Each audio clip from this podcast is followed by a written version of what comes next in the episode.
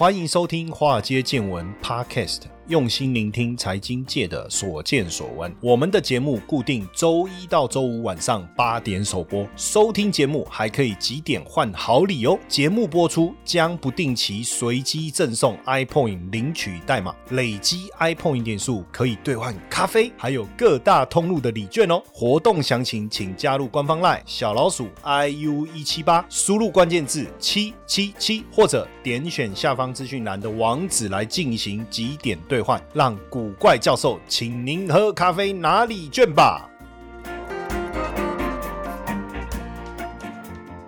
股票市场千奇百怪，见怪不怪。大家好，我是古怪教授谢承彦，欢迎收听华尔街见闻啊。我们今天呃来聊什么呢？哇，这个好像不能用我不杀伯伦，伯伦因我而死啊！哈，因为美美国就是要把华为给杀了嘛，哈，所以为什么我突然要接我不杀伯伦？我也不知道，我就突然看到那个美国封杀华为，我就想到这一句话。基本上现在美国有打算哦，要来扩大制裁华为，扩大制裁哈，因为基本上。想办法要把他弄死，结果没有弄死，他 反而比以前更成长茁壮。看在这个拜登的眼里，应该也不是滋味了哈。那现在拜登可能考虑撤销原本已经发给呃你美企要出货给华为要有一个出货许可证，我不知道大家知不知道这个东西哈。那现在已经发的，他想要把它撤销哈，这也没什么不可能嘛，对不对？然后甚至整个出货的禁令要把它扩及到四 G 的一个镜片哈。当然，如果美国全面封杀华为的话，对美企的影响大。大概收入在上百亿美元左右啦，因为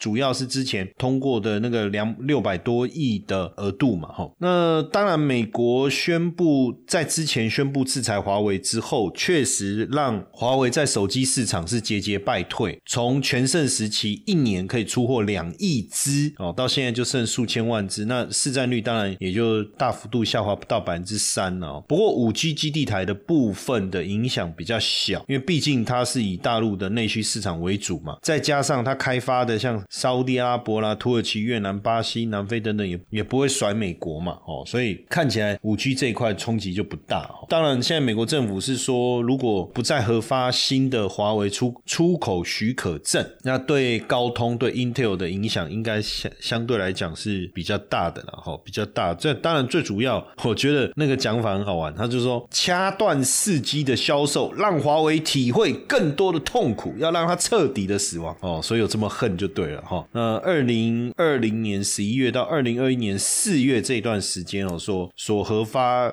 可以出货给华为的这个许可的产品大概是六百多亿了哈，六百多亿美金哦，所以这样子影响的层面，影响美国企业的获利大概一百多亿了哈，一百多亿。当然对拜登来讲是有多害怕哈，这个不是吓死宝宝而已哈，真的是害怕到可能晚上睡觉都在做噩梦。因为二零一九年川普是以国家安全为由把华为列入贸易黑名单，那当然到了拜登其实越来就越这个前置的力道就越来越强哦。当然最主主要还是担心说美国的一些技术哈落入大陆军方或情报单位手上啊，我觉得主要是这样。那当然，呃，美国围堵或是围杀华为三年，就华为不但没有死哦，甚至这个更茁壮哦，所以算是一种恼羞成怒的概念了哈，恼羞成怒的概念。那当然对华为来讲，最近我们也注意到，就是他在专利侵权的部分开始采取一些动作，包括控告小米。很多人说，哎呀，狗咬狗哦。也不要这样讲嘛，对不对？哈，这个应该叫内卷，哈，可能比较好听一点。不过从这当中，我们也发现专利的部分主要在四 G 跟五 G 的部分。所以为什么尽管华为在手机产业被钳制，但是在智能汽车、哦鸿蒙作业平台还有物联网上面。还是风生水起，最主要还是还还有一个主要原因就是专利哦，因为毕竟华为掌握了非常多的专利哦，不管是五 G 也好，六 G 六 G 也好，因为过去它其实是不收费啊，或收比较低的专利费，或是像小米使用它盗用到它的专利好了，或是侵权好了，它过去是睁一只眼闭一只眼。对不对？顾睁一只眼闭一只眼。但是现阶段来讲，你你必须要增加你的收入，那就是透过专利费的征收。所以现在专利费的部分也超过它的支出，重点就是它掌握了非常多的专利哦。那我们以呃五 G 现在应用才刚开始，可是各国已经在六 G 这一个专利上面开始进入这个应该算是战备的概念哦。它中国以百分之四十的占比现在是领先哦，其中最主要的当然就是华为哦，就是华为。而这个华为所握有的专利的部分，主要在基地台啊、人造卫星等等哦。那相较美国是软体，日本是天线来看，之后应该在部署六 G 上，华为应该还是有办法透过专利来抢一些机会哈。那其实也不止华为哈，我们要讲的就是说，在这几年当中，中美贸易战到科技制裁哦，因为我们刚才讲到的是黑名单嘛，从呃之前的中兴，再到中兴国际哈，再到华为，我们可以看到一连串的制裁。但是不是这样子？呃，我们刚才讲华为的例子，华为并没有因此而比如说破产啊或倒闭啊，没有嘛，看起来就更茁壮。所以对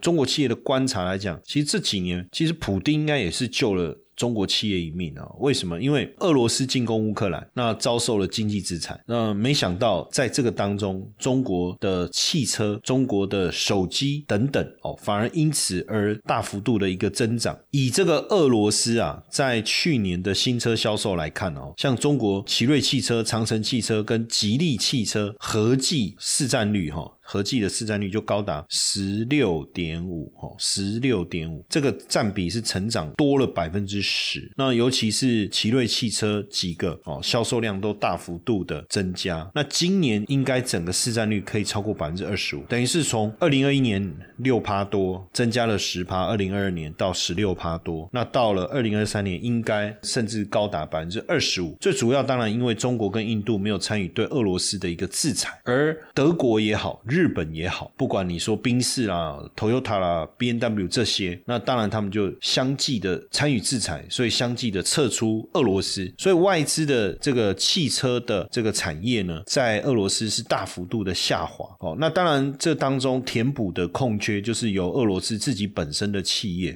来填补哦，来填补。这个我们也发现，就是也因为这样子，所以在这个二月份，在莫斯科莫斯科交易所统计哈，人民币的交易额度超过一点四八兆卢布，超过一点四八，等于是俄罗斯跟中国中俄之间呢，哈，贸易的这个往来大幅度的提升，而且基本上还是以人民币为主，哈。那看呃，人民币占整个货币交易总额，就是俄罗斯哈交易总额达百分之四十，美元占百分之三十八，所以所以人民币竟然超过美元，哦，超过美元。那现在中俄之间的远东天然气协议草案发布以后，因为这个协协议主要是要加强中俄双方在能源领域的合作，通过这个远东的这个路线啊，从俄罗斯向中国来供应天然气，那会用支付的可以使用本国的货币，当然就是俄罗斯把天然气卖给中国，那中国支付人民币嘛，大概就是这个概念嘛。那包括就除了我们讲说这个天然气的运输之外，还包括很多的贸易商品的运输，怎么进从中国进入到俄罗斯，或从俄罗斯怎么到。中国就是透过这个内蒙古自治区的满洲里市，这里的游乐园就我有看到很多那个巨型的，就是很大的那个俄罗斯娃娃，你就会觉得说，哎，这里好像来到一个小俄国。所以对俄罗斯来讲，实际上所谓的制裁并没有给他们的生活带来太大的改变。很多司机就说没有啊，哎，你看中俄的边境还是正常的在运作，所以等于中俄之间的经济的紧密程度，确实是感受应该很。明显吧，就可以看得到，就是在这个内蒙古这个满洲里市这边，如果你去看那个店家店名都是中文跟俄罗斯文、俄文这样。那现在俄罗斯的能源出口当然逐步分散到中国，那中国也买的很开心，对不对？那从俄罗斯进口的天然气至少增加五成哦，原油产量是不断从这个俄罗斯买进的比重是不断的在增加。那制裁的部分当然让很多的这个品牌撤出俄罗斯，就以苹果来讲，它也撤出了这个俄罗斯的市场，但是。它撤出的市场被谁这个取代？哦，因为你 iPhone 也出去了嘛，那三星也出去了嘛，那现在百分之九十五是中国的手机，其中这个 Realme 哦，Realme 的部分就跟小米哦，跟小米哦，哇，大幅度的增加他们在俄罗斯的一个市占率哦，原本本苹果跟三星加总起来，在俄罗斯的市占率加总超过五十三趴，五乘三，现在只剩不到百分之三。但是退出那个市场，不代表那个市场就不存在，对吧？苹果跟三星退出俄罗斯的手机市场，不代表当地人不用买手机嘛？那退出这个汽车产市场，不代表当地人不用买车嘛？哦，所以像这个 OPPO 旗下的这个品牌叫 Realme，在俄罗斯变成舶来品了哈，因为这个手机在大大陆卖多少？大概将近四千或三千块，看不同的规格，三千块或四千块人民币，结果卖到俄罗斯竟然要一万块，真的是变成舶来品了哈。那小米呢，也趁当然也趁西方企业撤离俄罗斯哦，趁机填补了这个市场的空缺。哦，市场的空缺，目前在俄罗斯百分之五十的市场已经被小米给占据了。哦，那 Realme 呢，大概占二十七趴，排第二。所以你就发现，反正你不要，我要；你不要，我要。那汽车市场也是一样，宾士啊、B N W 啊，在在俄罗斯已经消失了。那反而挤进前十名的是什么？中国的奇瑞汽车、长城汽车就变这样子哈。那中国的这个新车，在今年占俄罗斯的销售，甚至有可能拉高到百分之。四十五，所以呃，看起来就中国车汽车变成好像是舶来品哦，舶来品也合理啊，因为我们去看俄罗斯其实并没有真正造车的这个能力，在俄国一流的人才跑去研究军工产业，就是成为军人啊，或是跟军事产相关的科学家，研究研究的科学家，对不对？那二流人才就搞能源嘛，因为俄罗斯有丰富的能源哦，石油啊、天然气等等。那三流的人才才去搞汽车嘛，汽车工业嘛。那所以其实俄罗斯。本身在汽车产业的发展上，发展上实际上是相当的落伍。你可以讲，其实已经他现在的技术水平，可能还是二三十年前的技术水平，就是他们的整个汽车工业。那所以你要么你做出一个俄罗斯品牌的车子，但是里面可能你用的必须是中国的汽车的零组件，要不然你就干脆直接就是跟中国汽车由中国的车企来制作，就变这样子哦，就变这样。接下来就是我们今天的彩蛋时间，iPhone 历史代码 K 四七九四。那当然，俄乌战争爆发以后，其实对俄罗斯的汽车行业来讲，其实确实产生了这个很大的一个困难。为什么？呃，西方汽车撤出了，比如说日产，他把工厂直接卖给俄罗斯，哦，雷诺也是卖给俄罗斯一块钱，我就卖给你六年，如果保留六年，如果战争在六年内结束，我们有回来，我把工厂买回来，对，这没有什么问题。但在这过程当中怎么办？我买了这工厂，我我我没有技术啊，对不对？我也没有，我有没有相关的 know how？那怎么办？做出来的车子到底行不行？所以必须仰赖中国，我就必须仰赖中国。那这个就出现了一个让中国的品牌在俄罗斯崛起一个非常重要的机会。当然，大家在看这个所有的中国的品牌到了俄罗斯，基本上都是宾士、B N W 的这种等级的哈，这个没有办法哈。那有有趣的是，俄罗斯自己本身做的车子其实。它的这个怎么讲？比如说安全也好了哈，或者是说配件也好，其实是非常非常落后的。现阶段，比如说以他们的安全气囊来讲好了，怎么办？就从印度进口啊，就这么简单了。那我这个车子没有安全气囊，没有 ABS 系统，那我要让我的车子都有这些配备，那车子要做出来的可能性就更低了。那怎么办？没关系，不然我们来修改法律嘛，哈，我们就把改到就是没有安全气囊，没有 ABS，没有安全带也没关系，通通都可以上路了。哦，哦这个其实也蛮吊诡的哈，也蛮吊诡，就降低这个安全标准，然后整个系统到底行不行？那当然对中国的企业来讲哈，所以我说中美贸易战，呃，美国的科技制裁哦，到对中国企业的钳制，为什么反而没有发生问题？给反而给中国的。相关的产业，不管是手机也好，汽车也好，找到了出海口。现在我们把它叫做“掘金俄罗斯”的大航海大时代哦，“掘金俄罗斯”的大时代。那当然，有时候就我讲嘛，那那你你退出那个市场，不代表那个市场不存在嘛，对不对？不代表那个市场不存在嘛，哈，所以反而带来一个新的一个机会，哈，一个新的机会。所以不管是手机也好，不管是汽车也好，反而因为俄乌战争的关系，让中国顺理成章的拓展到这个俄罗斯这个市场去了，哈，这个是非常诡异的、非常诡异的一种情况，哈，非常。常诡异的一种情况。所以今年应该俄罗斯的一个市场对中国来讲是一个呃非常补的一个地方哦，非常补的地方。而且我们也看到很多的这个车企他们在出口的数量是这个持续的一个增长。那我觉得就真的找到一个出海口了哈。那当然，因为大家在观察，就是整个在解封以后，尤其是这一次的两会，我们特别也看到中国的这个这个总理李克强，他特别谈到了接下来在整个经济发展上面的主轴，除了说百分之五的经济目标设定出来之外，当然很多人会觉得说，哎，怎么那么低？连华尔街一些重要的投行都设定到五点五了，那你才设到百分之五哦？那当然，有的人会觉得说，这个我觉得蛮蛮有趣的，就是设的多，你说它灌水啊；设定的低，你又说，哎，怎么这么不争气？哈，